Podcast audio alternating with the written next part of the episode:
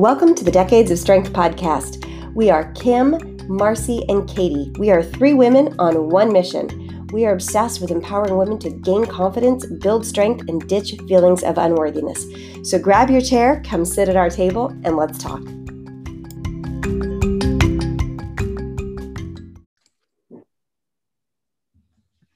Hello, and welcome back to another episode of the Decades of Strength podcast. This is Marcy. I will be hosting this week, and with me, I have Katie Crocus and Kim Schlag. The three of us are back together. We had a little bit of a hiatus last week, because, not a hiatus from the show, but Kim was not joining us because she was traveling to Utah to send off her son to college. Yes. How'd it go?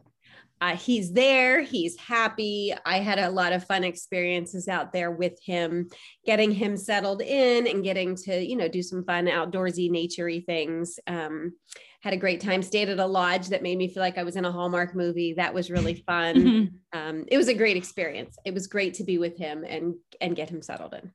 It looked beautiful. And I was wow. watching some of your stories, and I saw him settling into dorm life, and it brought back so many good memories of this time in two thousand six when I was going to the University of Oregon and settling into dorm life myself. It feels like just yesterday went by so fast, but yeah. Well, that's actually who time. I was hanging out with after I dropped him off. I hung out with my college roommates, so that was fun.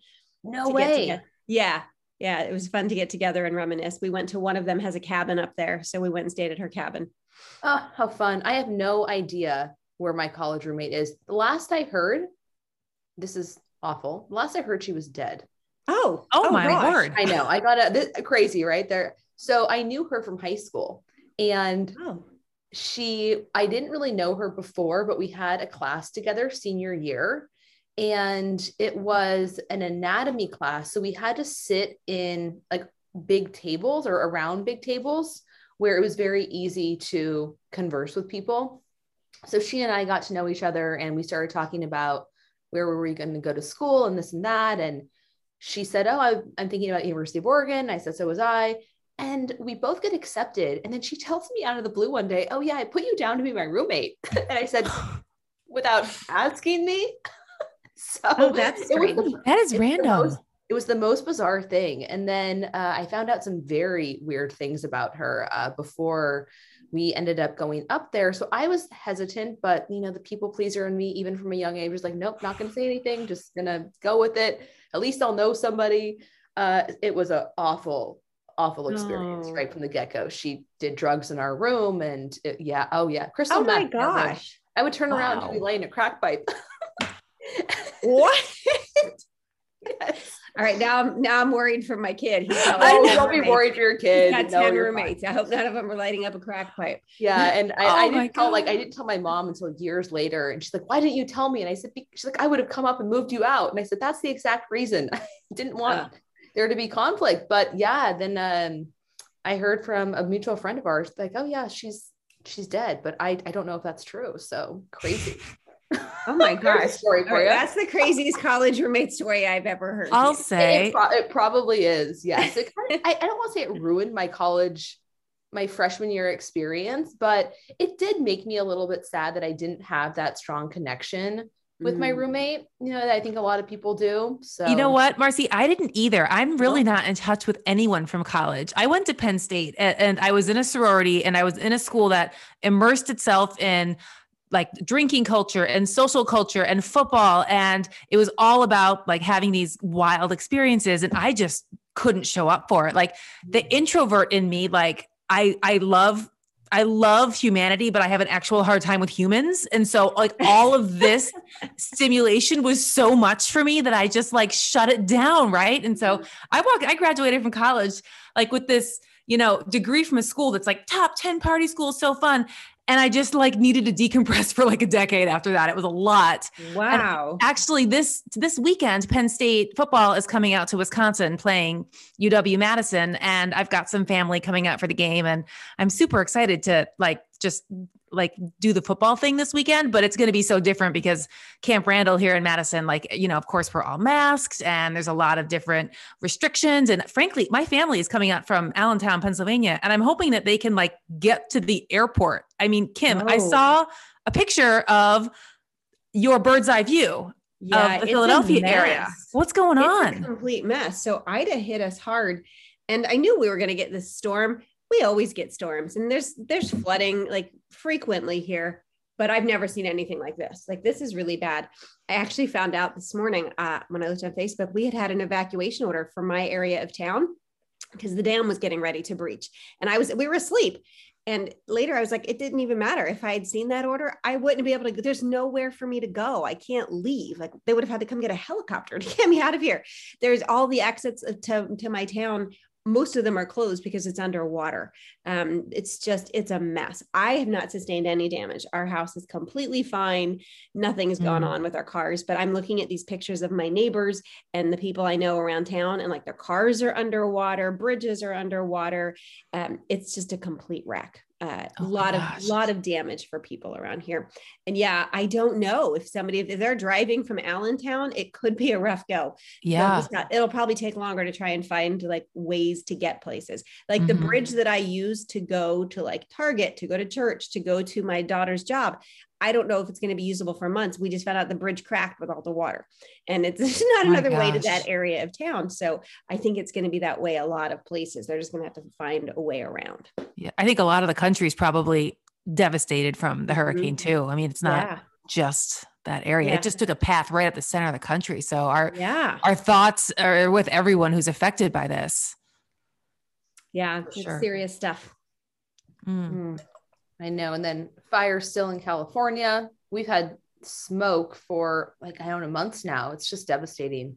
Yeah. When I was in Utah, the smoke from all the rest of the West had really settled in there. There was just smog, smoky smog everywhere in Utah. Mm-hmm. I know. Oh, the state of our world. I know. Mad. Well, on a happier note, should we talk about mindful eating? Yeah. Look, I know that yeah. might be a little just like incongruous, but sometimes when the world is like on fire around us, we still have to control what we control in our own lives. And our health is a piece of that. Mm-hmm. It, absolutely. That is the one thing that you can control, your actions and your mindset for sure. So, and that's the other component of this is I think oftentimes when things are in disarray, we tend to use food to cope. We are not necessarily mindful and present. Am I hungry or am I bored? Am I anxious? Am I stressed? What is the emotion that is really coming up for me in this situation? So that is a huge component of mindful eating. And for anyone who maybe did not hear the first episode, I would strongly encourage you to go give that a listen because we talked about the difference between intuitive eating and mindful eating. So intuitive eating is an actual practice in itself. It was developed by two women. And I think oftentimes people get it mixed up. They think that they are being into, or they think that they are eating intuitively, but they are really eating mindfully. Mm-hmm. So we dif- are differentiated between that a little bit. And now we are going to continue the conversation. If you are someone who decides that I have body composition goals and I want to work towards them, which intuitive eating does not, like that goes against intuitive eating, but how can I work towards a fat loss goal and use mindful eating practices to do that, whether or not I am tracking macros, or if I decide that I've reached my goal, or perhaps I want to still work towards it, but not track macros, how can I incorporate mindful eating strategies in order to best support me? Sound That's good? That's the chat today. Mm-hmm. That is the chat today. So Kim, let's start with you. What is your definition of mindful eating?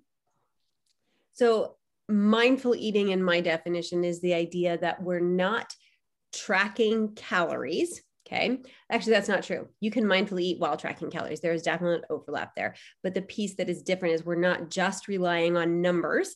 We are doing other things, habit-based things, um, paying attention, that mindful piece is that, that being present piece with our eating. And there's lots of, we can talk as we go today about all the specific things we can put in place so that we are aware of what and how much we are eating and its impact on our results. Mm-hmm. Now, Katie, what about you? What's your experience with it, either with yourself or working with clients? Well, I would, I would add to what Kim had said, um, that the awareness piece is probably the most important component when I've been working through it and working with clients on it, and establishing a connection to your body is really, it is really integral in the process. Um, it's more about what does your body need and less about what does my mind think I should do. So it's like stepping away from the shoulds a little bit and sort of embracing like, what do I really need at this moment? And, you know, when we're talking about sitting down for a meal, it, it's important to um, think about, you know, what am I trying to achieve? Like, what am I doing in this meal? Am I refueling from a really heavy workout? Do I just need a snack to get me to dinner? And really kind of tap into where are you in your day and what is going to best serve you in that moment, as opposed to, I need to eat a protein bar because that's what I have in my macros, or that's what I have planned in my Fitness Pal. So it's sort of just like taking a step back and sort of looking at it from, I'd say, um, a, a bigger thirty thousand foot foot view, rather than just like in the moment, like what is the next thing on my list that I have to check off in my meal plan, in my macros that are already reworked for the day. And it's just, and it's a nice way to sort of stair step your way out of um, macro tracking in a way that allows you to still sort of continue on with your goals. Mm-hmm. Right. Yeah. And macro tracking, I am in full support of it. I talked about it on last week's episode. I still continue to do it with myself, and I utilize it with the majority of my clients, at least in the beginning of their weight loss journey, unless they are completely opposed to it and they do not want to track. Mm-hmm. But I say that macro tracking acts as a guardrail. So it gives you these parameters to adhere to so that you know you're in a calorie deficit, if fat loss is your goal. But where I think it can get a little bit sticky is oftentimes I will have clients who say, okay, here are my numbers, but I'm really not hungry at the end of the day. So should I still be eating all of those calories? And Kim, I would love to know from you, what is your answer to that question? If a, a client comes to you and says, you know what, because I, I read a check-in from one of my clients earlier, they're almost like, I'm, I'm force feeding myself as well. Mm. Uh, you know, you're, you're in a calorie deficit, so you should experience some hunger. Um, and if you're not, maybe there's a reason, maybe there's like things that you're not tracking, and so you're closer to maintenance. But yeah, in a deficit, I feel like you shouldn't feel as though you're force feeding yourself unless you're filling up on really high volume foods, which mm-hmm. Uh, but yeah, that being said, if someone is saying to you, okay, I'm at the end of the day and I have forty grams of protein left and, you know, I just don't feel like eating any of it, what is your suggestion to them? So that's a really common occurrence. I get this a lot from people. And what the conversation usually entails next is me finding out some things because of what you just said, Marcy. Are they really Uh, eating the calories that they're supposed to? If you get to the end of the day and you're feeling stuffed and you should be in a deficit, that's not usually, that's not usually what would happen. So one of the things that can happen is that in the beginning of the day, they're still stuck in the habit of, I'm trying to eat as few calories as possible, right? And so they're not eating enough earlier in the day. And then it gets to the end of the day and now they're stuffed because they had to have this, you know, they had this big dinner, but, but now they haven't hit their protein. And so we look at the overall day, like, are you eating breakfast? Not that breakfast is a must, but if you're struggling to get your protein in, it's a good place to start. Um, so we look there. Can we, can we do things earlier in the day? And then we also look at, are you actually hitting the calories you think you are on paper? Because often that's a big piece of it. They're actually eating more, and that's why they're feeling, they're feeling overstuffed. I will tell people, I don't ever want anybody to be force feeding themselves, whether it's to get their protein in or, or their calories in. No, because we do want to practice honoring our body's fullness cues. That's the idea when we eventually stop calorie tracking, what we're going to gauge by, right? So we don't want to push past that. The only case that I want people to push past that is if I'm working with somebody and they're in a muscle building phase, they're in a bulk phase, just like with a calorie deficit, there's, there's often this bit of I'm, I'm hungry. in a surplus, there's often this little bit of like, I'm feeling kind of full, but I still need some calories. Mm-hmm. And so when I work with people like that, that's the only time I would say, like, let's push past that sense of fullness. Otherwise, we do want to honor that. But there's a lot you can do as far as let's spread your food out. Let's make sure what you're eating is actually what you're supposed to be eating, um, and you're not actually going over it. Yeah. I know when I first started to work with a nutrition coach with the goal of reverse dieting, so getting me out of the deficit that I had been in for a long time and really pushing my calories. Yeah. I was force feeding myself the majority of the time. Um, yeah.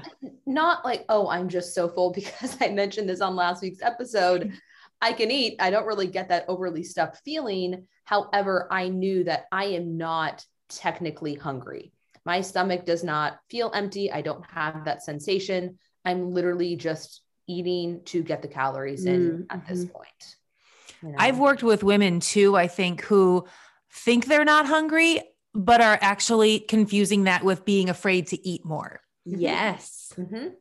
And that's something that we've had to work through in terms of, again, gaining some awareness and peeling the layers back just a little bit and, and, you know, thinking, what is this that I'm actually thinking or that I'm feeling, or this, it, it's kind of goes along the same thing where it's like, okay, you do hit your calories for the day and suddenly I feel fluffy, I feel fat. And it's like, mm-hmm. what, what are these, what are these stories that we are aligning with things? Like I eat a little bit more at dinner, or I have like a, a, a you know, maybe a bigger breakfast. And then suddenly Um, I feel suddenly fluffy, or I feel like my thighs look bigger. And it's like, these are stories sometimes that we tell ourselves.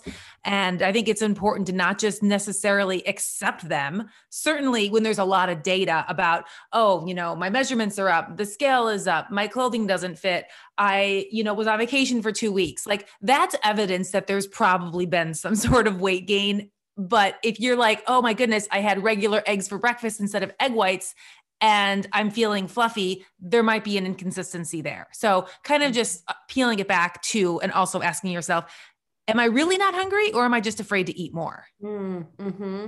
That is so true. Yeah. And I think for a lot of women who have been dieting for years and years, they've found ways to push through that physical hunger. Yeah. You know, like for me, when I was at the height of my eating disorder in college, I chewed two packs of gum a day.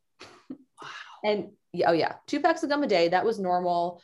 I pretty much lived on sugar-free Jello and egg beaters. And I can't believe it's not butter, Splenda, mm. coffee, Diet Coke. I mean, everything. I don't remember drinking a whole lot of water, but all the, ca- all the caffeine to shut up, shut off my hunger response. Um, yeah. Just to, to push through so I could stay in that calorie deficit, um, or eat, I wasn't even counting calories, but just so I could eat as little as possible to mm-hmm. manage my weight. So yeah, I think that if someone has been dieting for a long time, then, and also this is interesting. I know it's kind of morbid to say, I'm talking about death a lot on this podcast, but like dying animals don't get hungry. So if you are very, if you're not metabolically, metabolically, metabolically, adapted, then you're not going to be as hungry as well. Um, Very true. So that's, that's difficult to kind of circumvent, you know, and then there's the difference between, like I was saying earlier, physical and emotional hunger. So, um, and also people can experience a turn on or a turn off of hunger based on various things. So some people get stressed out and they eat more. Some people get stressed out and their hunger response completely goes away. Mm-hmm. So there's a lot of nuance there as well. I've had clients on, on both sides of the spectrum where I have yeah. no appetite right now. And it's like, okay, but you still have to eat. You still have to fuel your body. Yeah. Do you think there's any truth to the idea that emotional hunger is sort of like a call coming from inside the house telling you that there is a need that needs to be addressed? That's oh, one hundred percent. Oh, absolutely. I mean, I think that that is what it is. Mm-hmm. It yeah. is your- and I think that's one of the big dangers of emotional eating, not just like, okay, I have physique goals and this is, this is hampering them, but the idea that when we use food to soothe ourselves, we're not actually addressing what we actually need, because mm-hmm. food's not really the answer to almost any problem, unless it's actually hunger, right? And so if we're emotionally eating because we're stressed, we're sad, we're tired, we're bored, we're lonely, we're heartbroken, whatever it is, is it fixing any of those things? It's just this temporary Band-Aid. We're right. distracting ourselves from it. And so that's really one of the dangers of it. If you do that, look, I think it's normal for people to do it sometimes.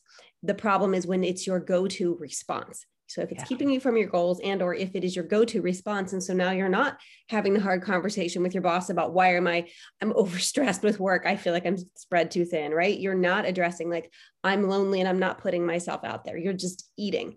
Mm-hmm. Mm-hmm. Yeah. I think, I think there definitely, there's like the idea of, you know, P T S D, loneliness, childhood trauma, like all those big things. And some of us really need to dig deep and uncover those. But also I think sometimes that emotional hunger can stem from things like, you know, you're missing enjoyment from the food you are consuming. Like Marcy, you had said, chewing twenty sticks of gum a day, maybe it's going to cause some satiety cues in your gut, but mentally, your brain knows you're not getting enough food. Maybe you're eliminating carbs. Maybe you're getting plenty of calories from fat and protein, but not having carbs is causing you to feel a little triggered. Maybe you're under recovered. Is anyone, like, I don't know about you, but I've had days where like I've gotten like twenty thousand steps and I'm like, why am I so hungry today? And then I think back and it's like, well, I moved nonstop all day. So it's like, maybe I physically ate enough at, you know, two thousand, twenty-one hundred calories, things that would normally keep me satisfied. I am not satisfied today because of a number of other things. And so I, I just, I, I think it's important to kind of pause and listen to the messaging that is within you. Um, but sometimes you just have to like hold for a minute, like hold your brain off for a minute and be like, okay, what is my body actually telling me? What else could be going on here that is triggering this like emotional need to, to, to keep eating? And how can I be mindful and honor this right now? Mm-hmm. Mm-hmm. Yeah, absolutely. So I'm looking at the book right now. What is it? Lean Habits by Georgie Fear. Kim, I know you're a really big fan of that. And yeah, absolutely. It is, it's, a, it's a wonderful book. And you coach your clients um, very much so with that framework in mind. So I don't remember which habit number it is, but one of them is, you know, wait until you feel hunger for what, thirty to sixty minutes before yeah. you eat. And let's Uh, be real. What is physical hunger versus what is emotional hunger? So emotional is coming from your brain. As Kim was mentioning, it is that desire to stuff down, literally with food, what you do not want to feel. And physical hunger is going to feel completely different than that. So it's not going to be in your brain. Um, or even, you know, let's say maybe it's anxiety or overwhelm, you'll feel those sensations somewhere else, not just in your gut. Maybe you feel a fluttering in your chest or something like that, but true physical hunger, Kim, I'll turn it over to you. What does that look like? You feel it in your stomach. It is an empty, hollow sensation in your stomach. It is not feeling run down or thirsty or any other sensation. If you feel this emptiness, emptiness in your stomach, sometimes there's grumbling with it. That's what it is. And so really tuning into what does that feel like is important. And sometimes we just eat without thinking. And so we're not even paying attention to, am I hungry? Because we eat by the clock, right? So we're like, oh, this is the time I eat. So we just eat, or we eat because other people are eating, or we eat because we smell something good. And we're not really paying attention to what do I feel like when I start feeling hunger. And so when you start paying attention to that, and if your goal is to lose weight, paying attention to that, feeling that, and then sitting with it until you felt it for thirty to sixty minutes, which at first can be really disconcerting to people because they're not used to feeling hungry. Mm-hmm. And so you can start smaller. Like if you just start noticing that feeling and wait for five or ten minutes, that's a great place to start. Um, if your goal is weight maintenance, you can just wait till you feel that hunger and then you could eat. But if your goal is um, losing weight, then really sitting with it for that thirty to sixty minutes can help. Mm-hmm. Which can be very uncomfortable for people, for mm-hmm. sure. Yeah. There, I know there are many people who are afraid of feeling that hunger. Yeah. Well, and I think that was why I was chewing two packs of gum. I didn't want to feel it. It wasn't even just the, the craving of, oh, I'm using this to substitute for what I really want. It was, I am trying to reduce that hunger that I am attempting to fight my way through. Yeah. Yeah. Yeah. Oh man. Um, so, and also one phrase that I like is hunger is not an emergency. Mm-hmm. So yes, yes, that's the thing. It's a little bit is not going to kill you by any means. And if fat loss is your goal and you are choosing not to track, or even if you are tracking, yeah, can you sit with it for thirty to sixty minutes and realize, like, I am going to be okay.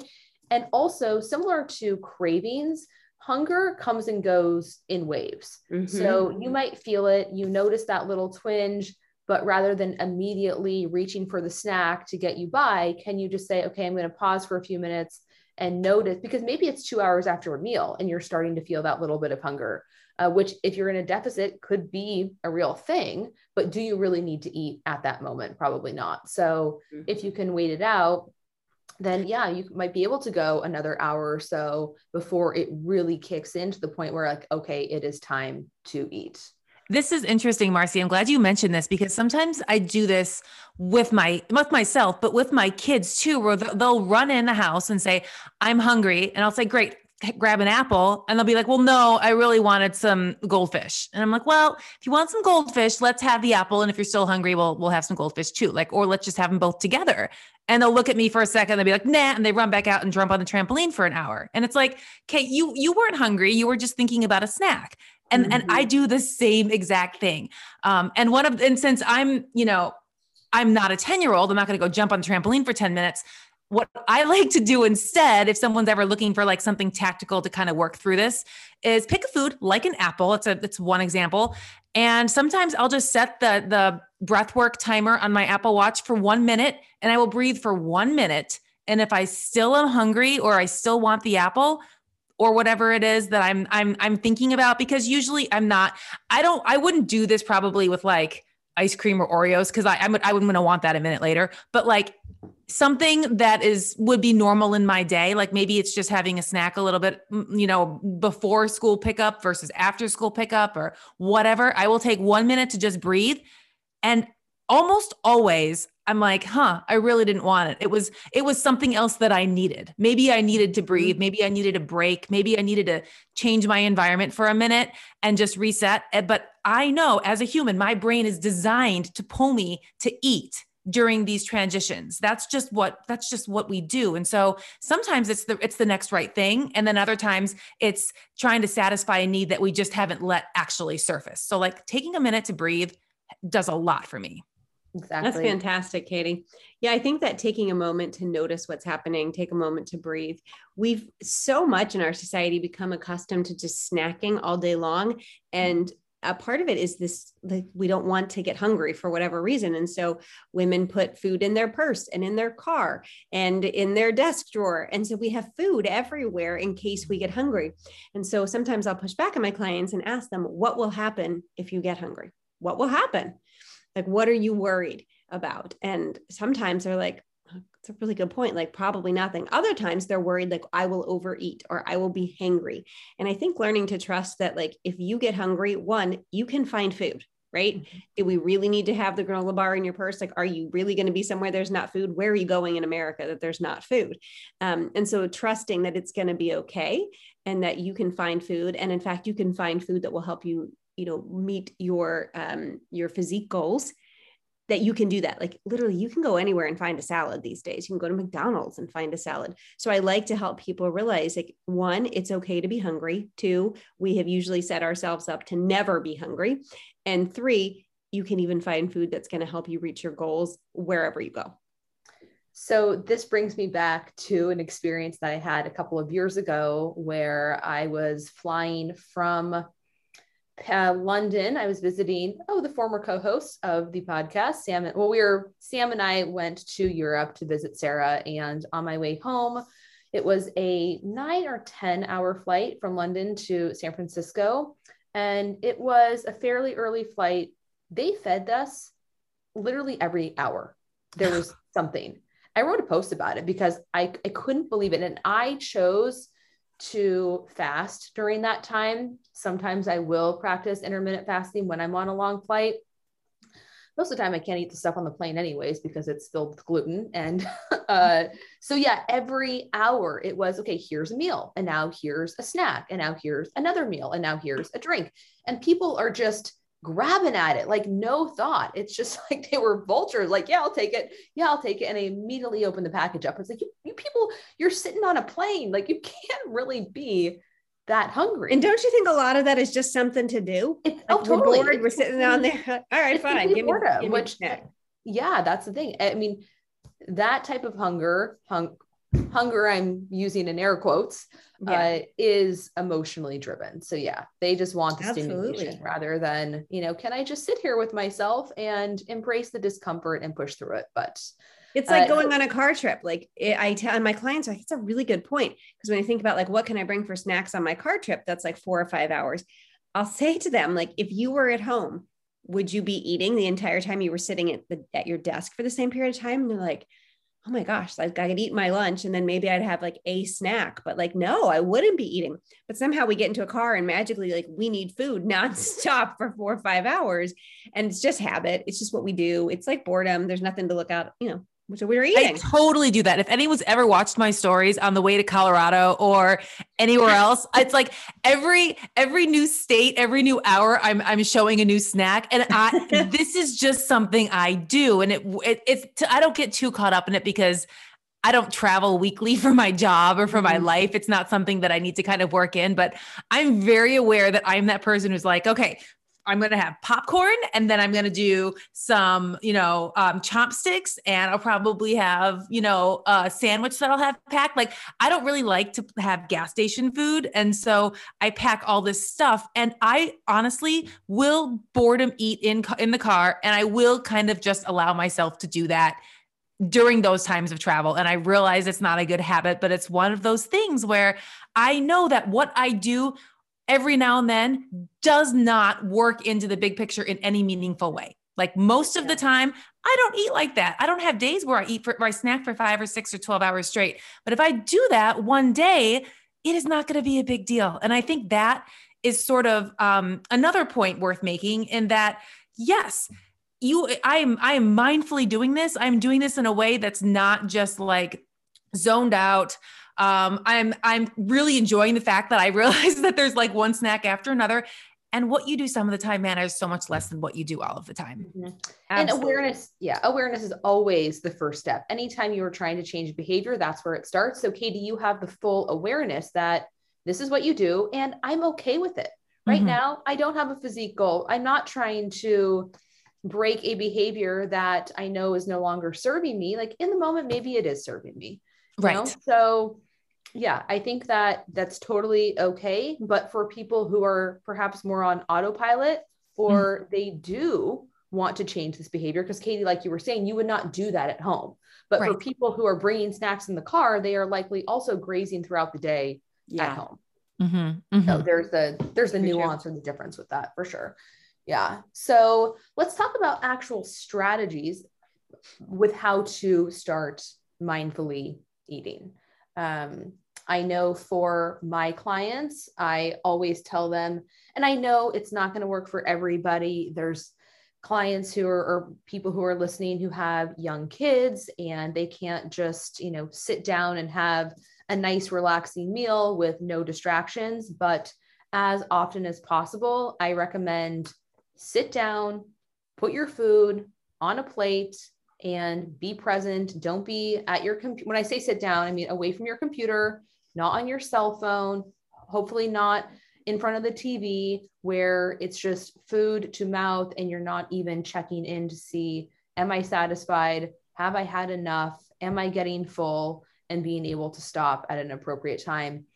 Also, I feel like food can be a pleasurable experience. So we're talking about emotions around food, where we shouldn't be using it to self-soothe, but it still can be an experience. I was having a conversation with someone recently who was struggling with overeating, and she was saying, yeah, you know, a lot of the times I get takeout or I'm getting food delivered from Uber and I'm eating it straight out of the, the plastic packaging. And I was like, well, that's not an experience. So why mm-hmm. don't you put it on a nice plate and light some candles and sit down and try to eat it, you know, peacefully and mindfully. So making the, making the meal more of an experience so that you're really enjoying it rather than just rushing from one thing to the next, which if you are doing that, now your brain isn't going to really register that it's full or that you're satisfied. So you're going to be in the pantry looking for that next thing that you can get to satisfy you. I love that, Marcy. This is something I grew up with. My mom um, lights candles with dinner. Um, my mom and dad always, from that time, I don't remember when I was little, but when I was a teenager and then like when I would visit home as an adult, my mom always sets a beautiful table and puts candles on the table. And it is this like sense of like, you're having an event, like your dinner, you sit and you enjoy it and you talk. And it really, it really does. Um, it's more fulfilling. Mm-hmm. Mm-hmm. I love it. It forces you to slow, to slow down. Absolutely. Absolutely. It's a ritual that creates awareness. I mm-hmm. love that. And I mean, I talked about breath work, but I think some people pray before dinner, and it really is the same idea where you just center yourself and appreciate what is in front of you, find a little bit of gratitude or thankfulness. And I think that ritual is, is so important as, as part of the awareness piece while you're eating. And one physical thing that I've learned that I can look for, I don't know where I heard this, but if you haven't done this, tell me, I'd love to know, ladies, while we're eating, and certainly when you're doing it in a quiet space, Marcy, as you described, I like to wait for the sigh.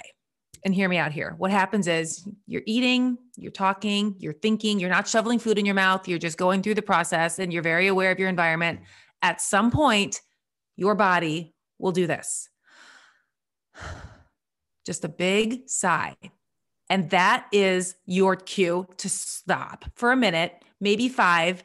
And that's usually when you're done. Okay. Your mind may want to keep eating, but that sigh, that like big breath in and out is mm-hmm. probably your cue to just put your, push your, your, your plate back just for a couple minutes. Maybe it's still, you know, got a quarter of the food left on it, and that's cool. I challenge you to look for the sigh, push your food back for a minute and see what happens. That usually is when I'm done. And that's I something that. I had to get quiet for to find. Mm-hmm. Mm-hmm. That's yeah. great. That's a yeah, really that's good strategy. Not, that's not Have, do, you, do you know the sigh? Have you guys ever experienced it? If not, look for it. I, I, I get what you're saying, but I don't know it's something that I've ever paid attention to all the time. But I know like sometimes that happens. I'm going to start paying attention to it, Katie. I don't do it all the time. I wish I did it. I, I, you know, there are plenty of days that I don't do it, but I, I try to do it usually like when, with the candles and creating a ritual, like that's when I'm most aware and, and I have the most ability to do it, because usually I'm eating with family. I'm focused on the experience. And as opposed to, you know, when you're eating lunch by yourself, sometimes it's just like going through the motions, and it's, it's harder to be aware then. Yeah. Mm-hmm. Yeah. And something else that comes up quite a bit for, I know a lot of people, is bloating. So I'm so bloated, and that can be another, I mean, there can be a lot of reasons why you are bloated that I will not get into, but the lowest hanging fruit to try to avoid bloating after a meal is to slow down, mm-hmm. be more present with your food, chew it fully. And people mm-hmm. will say until it's liquefied.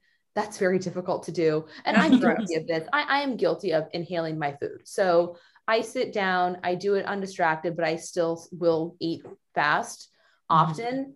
Mm-hmm. Um, so you were saying, I think, Katie, about how setting the table or sitting down at the table and taking a couple of nice deep breaths or practicing gratitude, saying a prayer, that really slows you down, gets you into the present moment. And then another thing that happens is, like, the first phase of digestion does not start in the mouth. It actually starts with the sight, the smell, or even the thought of food. Mm-hmm. So, and that will help you secrete stomach acid, which is what you need to break down your food. So if you're just taking the meal, not even, you know, recognizing that it's there pretty much, and starting to eat and then shoveling it in, eating very quickly, not chewing it fully, then you are not going to have as good of an opportunity to break down that meal. And that is what can lead to bloating. And then also, if you're rushing through it, maybe you are overeating, which mm-hmm. is going to lead to bloating as well. So mm-hmm. that, Marcy, is one of the reasons I have my clients sh- step away from protein shakes as often as I can. And mm-hmm. I, I enjoy a shake usually at the end of the night with like some peanut butter powder on it or some, some cereal. Like it's kind of like a fun treat, but if you are just like getting one of those Premier protein containers and, and knocking it back, you're missing a lot of the benefits of the experience of eating and the digestion process by not chewing your food, not experiencing it with, you know, your other four senses before you even put it in your mouth, and the entire process that is so beneficial to your body and your gut brain connection. So I'm not saying that shakes are bad, don't have them, particularly if, you know, if you're in a phase where you aren't able to get protein, mm. something is always better than nothing. So don't misunderstand me. But when it comes to, again, what we're talking about here, um, mindful eating and really trying to find ways to incorporate into your life, because like, let's be honest, we probably, most of us don't, you know, yearn in our lives for more opportunities to drink protein shakes. Like that's something we're trying to step away from. They're not that helpful anyway, unless you're trying to hit a protein number and, and be in reduced calories. So um, that's one of the first foods I try to have my clients stair step away from in this process.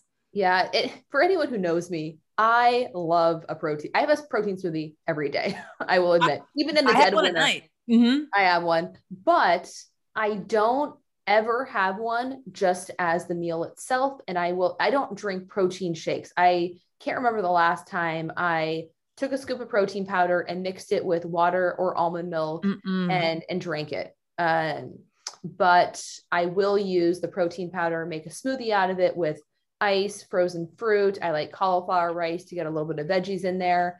And I make it really thick. So I actually almost have to chew it in a sense. Mm-hmm. I can't drink it. I have to use a spoon. Um, yeah. But I will also incorporate other components of the meal at the same time. So if it's pre-workout, I'll have my protein smoothie with a bowl of oatmeal, or mm-hmm. if I'm doing it, sometimes like, I just like having a smoothie for lunch, and I will also have a side of sweet potatoes and a vegetable. So it's mm-hmm. like the smoothie is my protein, but yeah. so I'm not like chewing it when it comes, because I know a lot of people too, don't like eating meat. Um, mm-hmm. It's true. So, and I don't, I mean, I don't have a problem with eating meat, but sometimes like, I just really enjoy the flavor and the consistency of the smoothie. It. So I'll eat that as my protein, but then my carbs will actually be carbs that I have to chew. So then I feel satisfied too from the meal. Mm-hmm. Totally. All right. So I'll be the dissenting voice on this, this particular topic, right? Because we don't all have to agree on things. I think protein shakes are a great tool for people who are struggling to lose weight and while hitting their protein. Right. And so, and even like I drink the Premier ones because I don't like protein powder. I don't like the taste of most of them. And somehow I started trying Premier and I, I like it. If I heat it up in the uh, microwave and I put whipped cream on it, I love it. I drink it every morning. It's delicious. More of my clients than not really struggle when they come to me to get their protein in. Like they're not, they're not there yet. And so for a lot of them, we do use protein shakes, protein powder as um, a supplement. Mm-hmm. To help them get there. Sometimes they do it in more of like a fancy way. Like I'm going to make a shake and, you know, make it delicious and put all the things in it. And other times it's literally just like, this is a tool. You can put it in the water, however you want to do it. You drink it. Um, and that helps them to do something that's really going to be important for their body. At the same time, we work on other ways to feel really satisfied. Um, so it just depends on the person, like what's the best fit. If somebody is trying to If somebody has really gotten to a place where they can be pretty good without a protein shake with their protein, great. Like there's no reason. I, before I started doing this protein hot chocolate, I rarely, rarely used protein powder in anything. Mm-hmm. I use the protein hot chocolate all the time. I definitely recommend it. It's delicious. Well, yeah. I don't, I don't use the Premier though, just yeah. because I can't have dairy. So yeah. I use my, whether it's like my beef protein or my plant-based protein. And then I will add cocoa powder, sea salt, stevia. If you're not adding sea salt to your drinks, you're mm. missing out. Hot tip for you. Uh, it just enhances the flavor of things. I forgot about that, Marcy. You made that for me before. I'm going to try and add sea salt to mine and see if I like it better. Oh, you let me know. Put it on I your will. stories, please. I'd be curious. I even I put will. it in my coffee. Uh, so yes, that is a really good option just to help people get a little bit more in. But Kim, you mentioned something about feeling satisfied. So let's talk about that as well. What are your tips and tricks for feeling more satisfied from your meals? So let me say this first generally, um, along with the idea that we want you to wait to eat until you're hungry. We want you to start paying attention to stop eating when you're satisfied. And that alone takes practice because often That's not what we do. Uh, so many people are members of the Clean Plate Club, and they have been for most of their life, right? Since they were little, and their parents are like, this is the food you put on your plate. Like, I just bought this for you. You're going to eat that. And you stop when you've eaten it, right? And so we've turned off this idea of I stop when I'm satisfied. So the first thing I would say is start practicing. What does that feel like? And it can be challenging because, like, we don't want to waste our money, and we don't want to waste food. And we, we've, you know, the starving children in Africa that our grandma used to show us. And so all of these things come into play.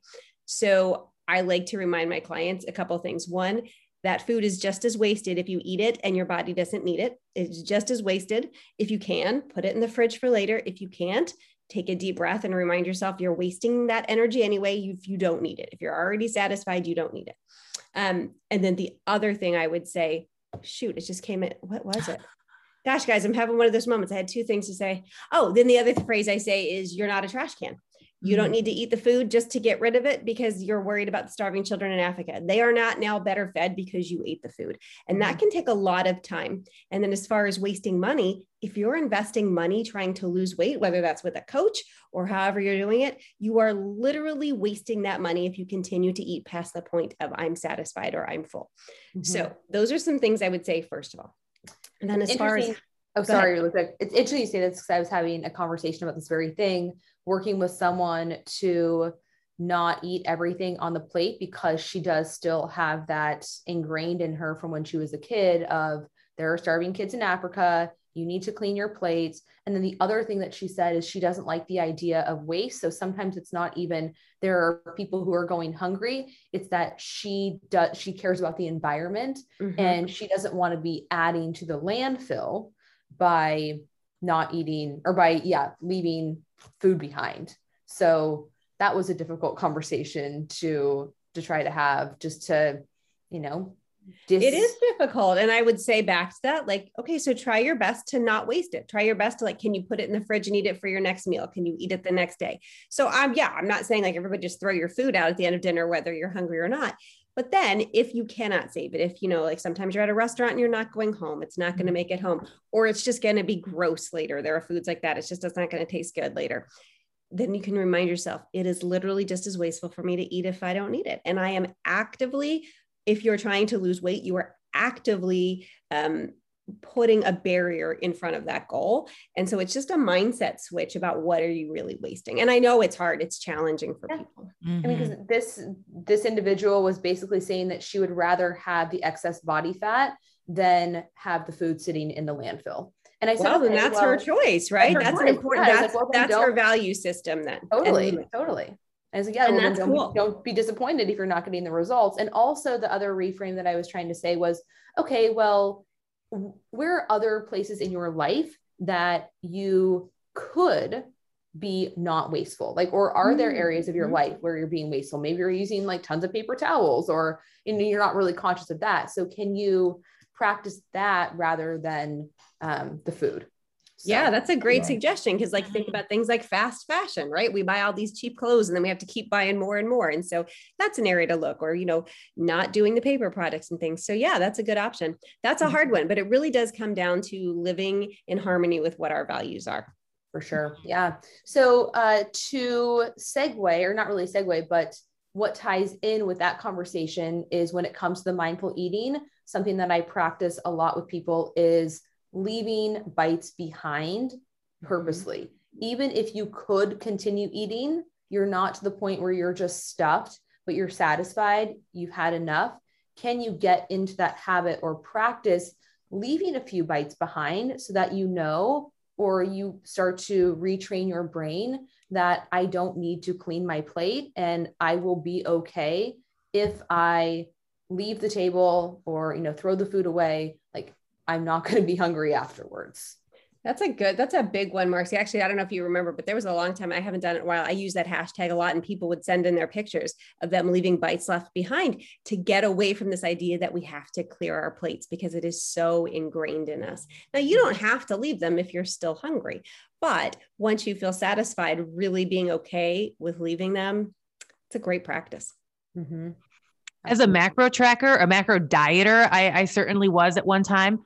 I, no macro left behind was my motto. Yeah. I mean, like I had twelve mini spatulas. So there was never anything left in the bowl. I mean, I, I think a lot of people who've tracked macros can relate to this, where it's like, your child wants a bite. You're like, oh, I'd really rather not share this. That's my macros. That's right. Exactly. For. And yeah. so, I mean, to kind of begin to step away from that, um, that's another way. Again, I think, Marcy, in terms of, you know, leaving bites behind, offer to share a bite with your partner, your, your, your dining buddies, whoever's with you, and make it more of a shared experience too. So, um, it doesn't feel quite so like your food is just looking at you back at you, you know, if you're, if you're leaving it behind. Cause yeah, that, that no macro left behind mentality is a hard one to walk away from. Mm-hmm. Oh, I used to like literally lick my plate clean, mm. you know? Oh yeah. man. Yes. I have been in that, that mindset myself.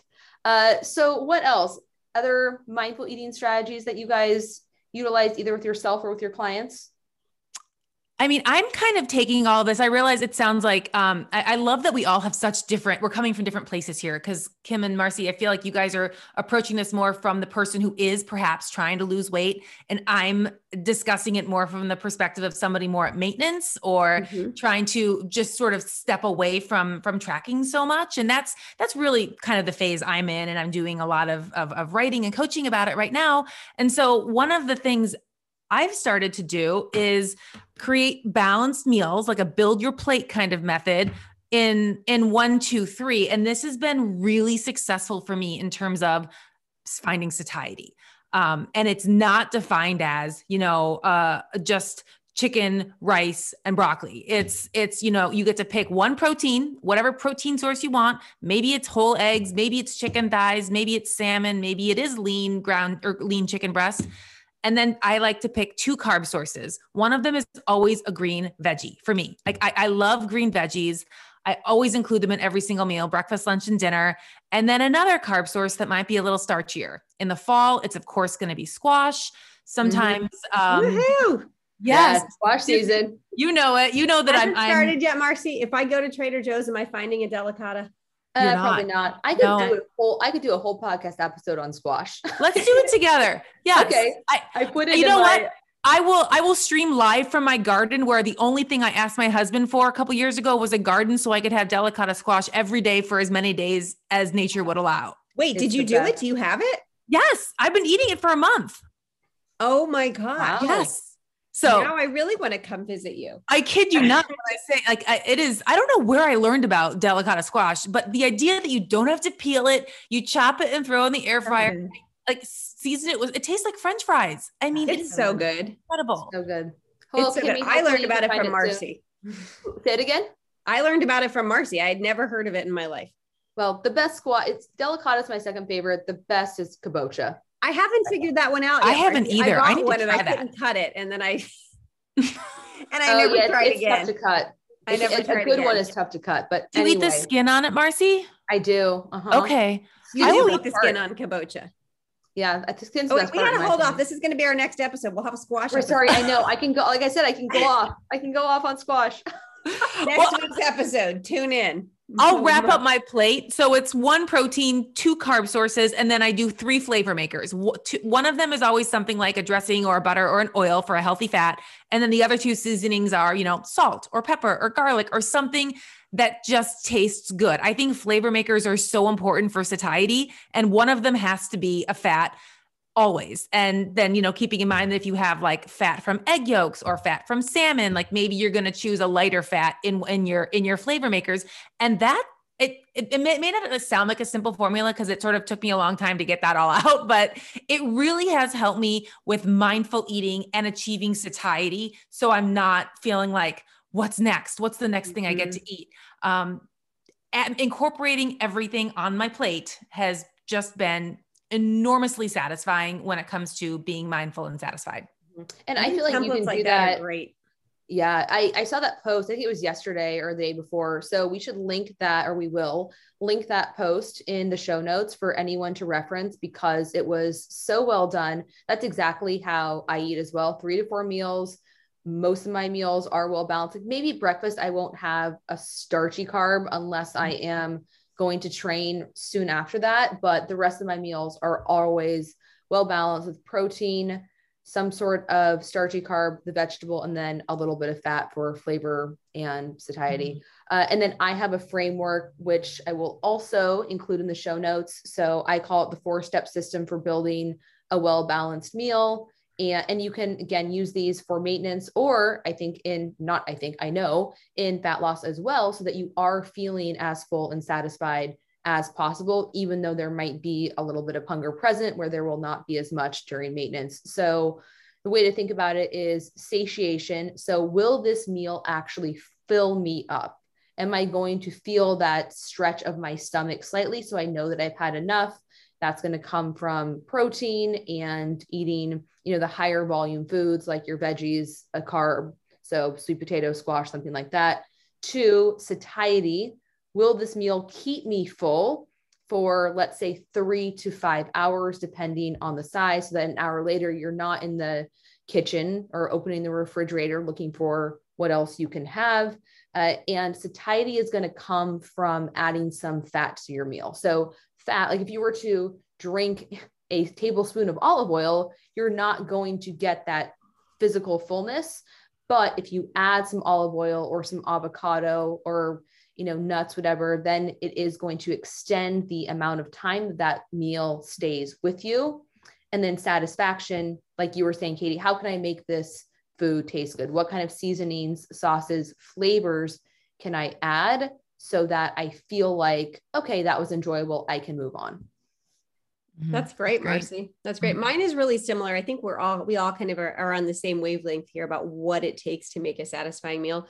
The five things that I tell clients to do are to make their meals have protein, fiber, fat, flavor, volume, right? And the volume specifically, if you're somebody who's um, trying to lose weight, that's important because we, we want that sensation of having a lot of food. And so you get the volume from from the vegetables. Fiber is just such an amazing way to help yourself feel satisfied, stay full, as is fat and protein. We know that's the most satiating nutrient. Um, and then flavor, and Katie talked about this. If you're, if you're only eating stuff to um, check off the boxes of this is good for me and this will keep me full, it's still missing something. And so making sure you actually enjoy your food is really important. I agree. Well, actually, the, the fourth component of my framework is simplicity, which I know does not tie into getting full, feeling full, but it can definitely make meal prep or making sure that you are getting in enough nutrients into your day helpful, because oftentimes people just say like, I don't have time to meal prep. I don't have time to eat healthy. And it's like, okay, let's yeah. keep it as simple as possible. So I don't like to do meal prep in the sense of, okay, I'm going to make meals that are five days in a row of sweet potatoes, broccoli, and chicken. Mm-hmm. But, and then at the end of the week, it's like, it, it's not tasting as good. You're getting sick of it. I mean, I have meals on repeat that I enjoy, but can you make components for meal prep? So I know Kim last night, and I loved you see, or I love seeing you do this. You were making your dinner while also prepping chicken in the crock pot. Mm-hmm. So now like, you can use that chicken in multiple ways. And it was, see, it, was it salsa or barbecue? It was salsa. salsa yeah. So it was, it was salsa, salsa chicken. Yeah. So you can, you know, you can put that in a salad, you can use it as tacos. Like there are tons of ways that you can add variety and make that meal enjoyable, but you can still keep it simple. So it doesn't have to be these elaborate recipes that take a long time to make, that if you are tracking now, you've got to, you know, put every uh, ingredient on the scale and add it up and divide. Mm-hmm. Like that's just such a nightmare. So how yeah. can you keep it as, as simple as possible, but it doesn't have to look like dry chicken breast, plain broccoli, plain mm-hmm. sweet potatoes. Like how can you add things to that after the fact mm-hmm. to make that simple meal more enjoyable? Definitely.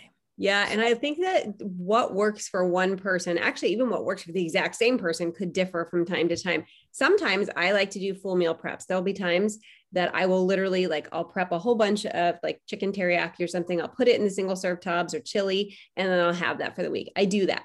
Um, other times I'm just like, I don't want, and everything I make is really simple. That my, the thing I always say is I use recipes that aren't really recipes. It's really just stirring stuff together often. Um, I'm, I'm no Katie Crocus. Um, no, that's what my recipes are. It's dumping things in a pot and turning it on high heat. Like that's what I do. Um, and so sometimes I'll do like a full meal prep. Sometimes I'll do like, I just prep my protein and chop some veggies. That's a really great way to do it. And other times I do what I did last night, which is while I'm cooking one meal, I'll make some component of another meal that's really similar. And so that, that what I did last night, it probably took me like four minutes longer than it did to just make last night's dinner. Right. So I got all the chicken, I defrosted it. I put the, got the recipe ready that I was making for dinner last night. Once it was in the oven, it, how long does it take to throw, you know, chicken breast in a crock pot and pour some salsa on it and turn the switch on? The longest part was when I like used the, um, the mixer to shred them. And now that I'm using a mixer instead of two forks, it's like mm-hmm. minutes, it's two minutes. And then you put it in the freezer. I mean, in the fridge, or you can put it in the freezer. And so looking for what kind of prep is going to help you to be consistent and knowing that it could change from month to month or season to season in your life.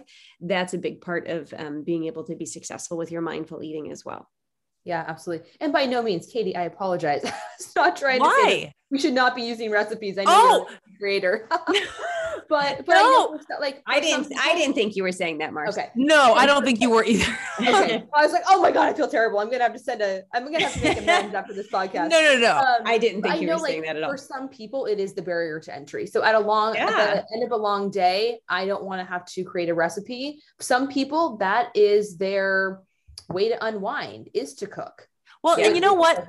I think the reason some of my recipes look so long and so daunting is because of the flavor makers. And that's what we're talking about here. It's mm-hmm. like, yes, if we're just using lean protein and green veggies, it's going to taste like crap unless you find a way to make it delicious. And that was sort of my goal of like, okay, how can I still make this help me with my goals, be convenient, and taste like something my whole family is going to want to eat? And that's where the seasonings and the flavor makers come in.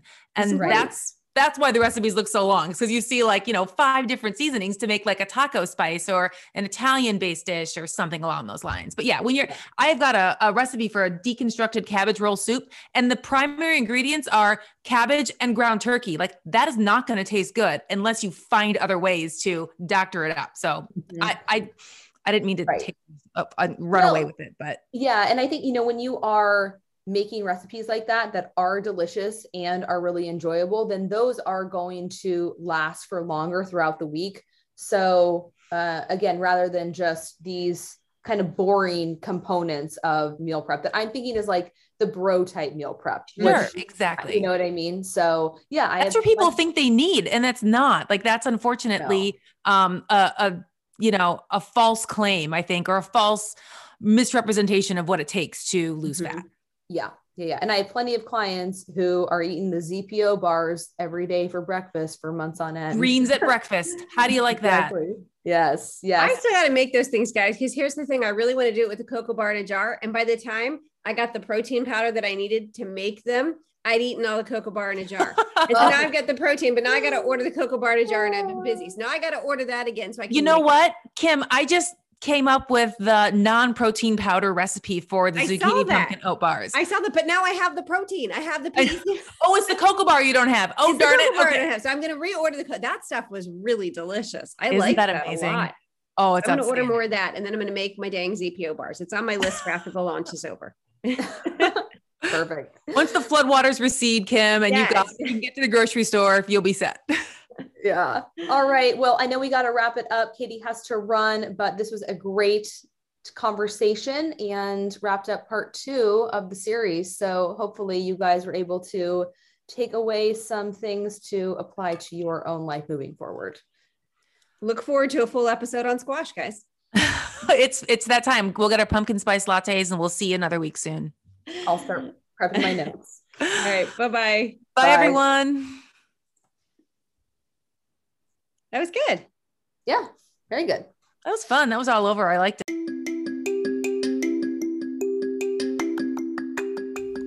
Thanks for joining us for this episode of the Decades of Strength podcast. If you liked this, if it was helpful for you, it would mean the world to us if you left a rating and review wherever you're listening. It really does help our work get in front of more people. Thanks so much for being here with you, and we'll see you again next week.